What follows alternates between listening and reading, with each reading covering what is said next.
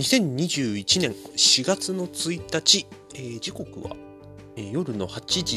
35分頃になります。えーと、もう多くの方がアップされていて、ああ、もうなんか乗り遅れたなっていう感じはちょっとしたんですけれども えー、古典ラジオコミュニティの中の、えっ、とね、ポッドキャストグループって言ってもいいのかな？えっ、ー、と、樋口塾の中で立ち上がっていた企画、読書感想文の配信、えっ、ー、と、4月分、えっ、ー、と、3月1回やったんですけど、えっ、と、改めて4月第1回分ということで、えっ、と、この配信をやろうと思います。で、えっ、と、どうしようかなと思ったんですが、まあ、僕のまあ、得意っていうとちょっと語弊がありますけど、まあ、よく読んでたジャンル歴史小説から、えー、と今回はご紹介をしたいなと思います。えー、と今回紹介するのは、えー、と矢野隆さんの大ボラ吹きの城です。誰の作品かっていうと、えー、とですね、豊臣秀吉ですね。えー、まだ、えー、と木下藤吉郎と名乗ってた時の彼の、えー、と物語になります。えっ、とですね、ちょっと最近歴史、日本史のすごく研究が進んできているということもあって、従来と違う、えーと、解釈が結構されているんですね。例えば、えー、織田信長は、そのイノベーター、いろんな革新的なことをやった人っていうイメージが持ってる方多いと思うんですけれども、まあ、それはある意味間違いではないんですが、ちょっと若干修正が必要だなというところがあるらしいと。例えば、えー、彼がスタートさせたと言われている楽一楽座。つまり税金が、その土地では税金かからずに、えっ、ー、と、店開くことができるよみたいな、えっ、ー、と、条例かな？法律により条例に近いかな？があるんですけど、これは信長が始めたのではなくて、もう先駆者が他にいたと。で、天守閣についても確かに独創的な形はあるんですが、天守閣そのものを作った人は信長ではなくて別の人たちが先に作っているということがある。などなど。実は、えー、従来のイメージの元になっていた、えー、今の言い方で言うとエビデンスが変わってきたことでまあ間違いではないけれどもちょっと位置づけが変わってきてるみたいなケースはあります。でその煽りを食らってるのが実は信長の後、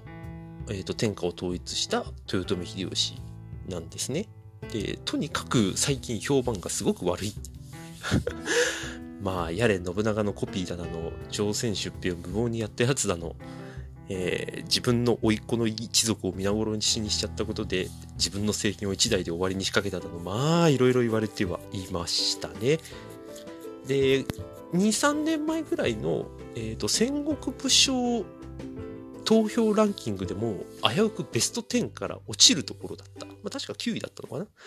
で、去年のランキングだと多分3位だったかなまで上がったんですが、まあそういう意味でとにかく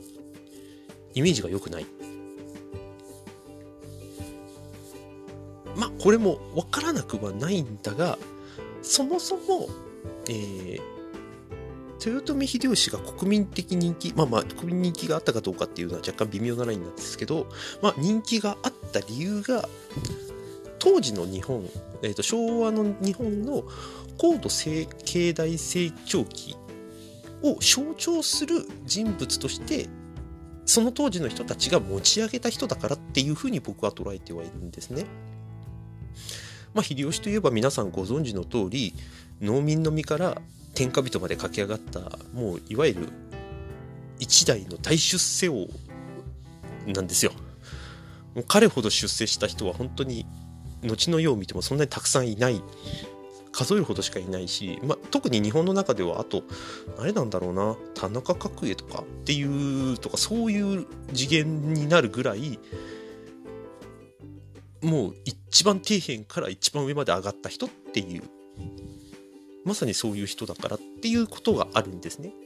そういう意味でいくと,、えーと、時代を持ち上げちゃった人っていうことが多分あるんだろうなと。実際、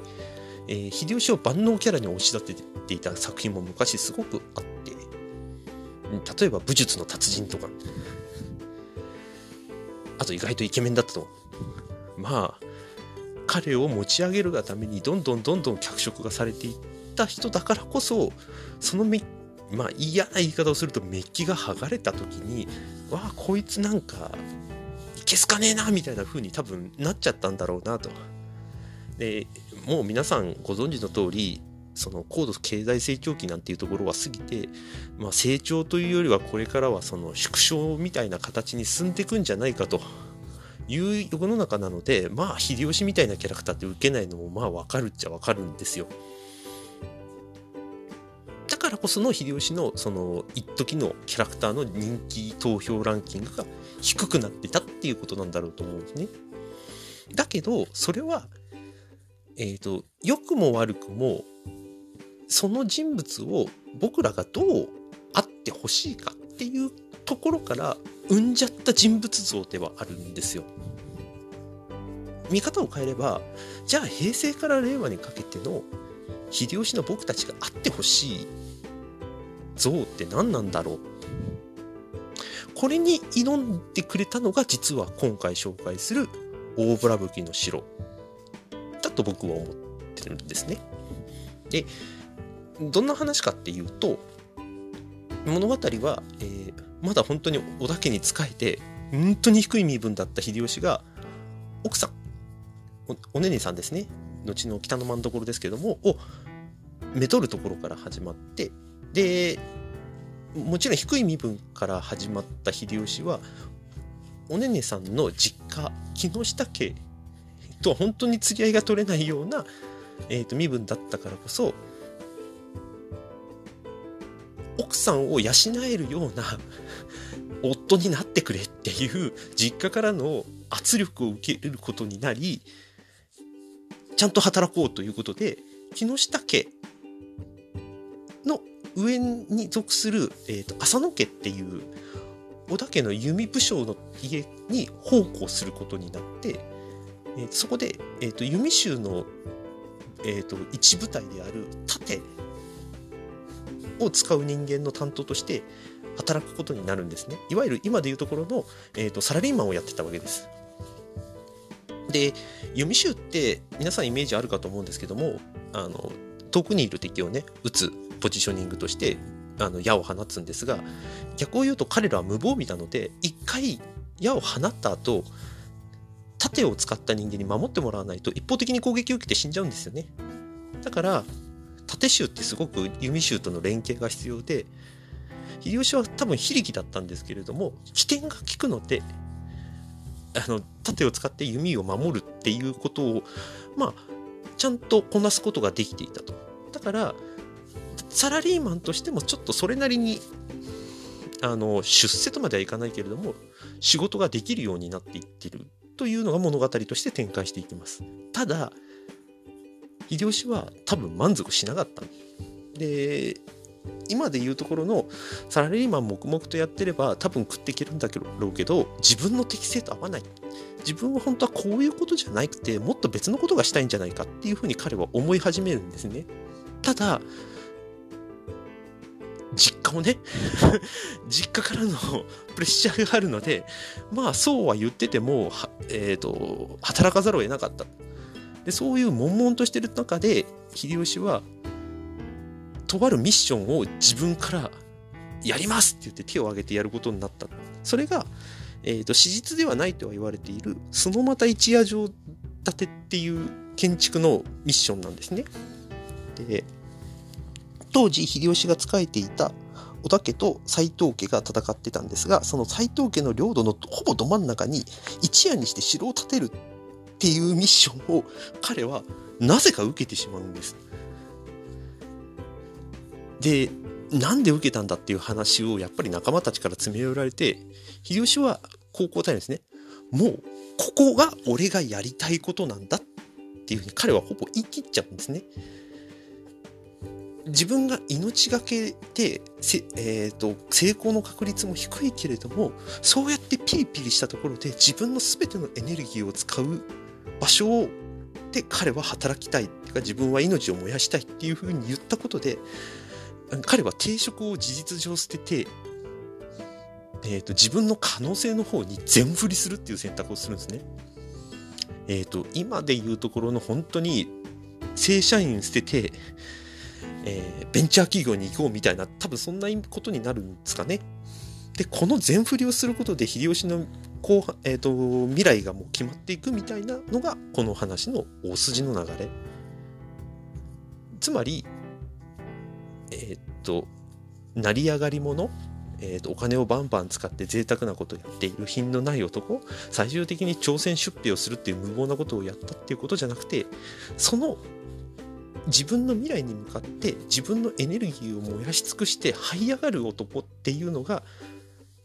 実は平成令和における秀吉像なんじゃないかっていうことをこの著者は提示をしてくれてた。だと僕は捉えていてだからこのお話って結構面白いなと思ってはいるんですね。もちろん史実じゃないところもいくつかあるんですけどもうそんなのはそんなに気にすることなく、えー、とその秀吉のそのアグレッシブなエネルギーをあの読むだけでちょっと自分も元気になるようなそんな作品になってると僕は思ってます。でちなみにこの大ボラ吹の城には続編があります。あの、愚か者の城っていうのがあるんですが、この愚か者の城では、えっ、ー、と、秀吉がさっき話した自分のやりたいことに全振りをするっていう決断をしたことで、彼はその今の現状とその全振りしたい自分の未来とのギャップに悩んでいくっていう話が展開されていきます。で新たに仲間も増えてきたりするんですけど逆に明智光秀みたいにちょっと嫌めったらしいエリートが出てきたりして、えー、秀吉は苦悩していくっていう展開にはなっていくんですがラストで彼はもう一皮むける、えー、と成長を遂げていくっていうお話になっていきます。やっぱりね歴史小説ってまあ馴染みが薄い人もいるかもしれないですけどこんな風にその時代性に合わせてキャラクターをもう一回解釈していく作家さんがいるっていうこともちょっと知っておいていただけるとなというふうには思っております。はい、以上4月の読書感想文会でした。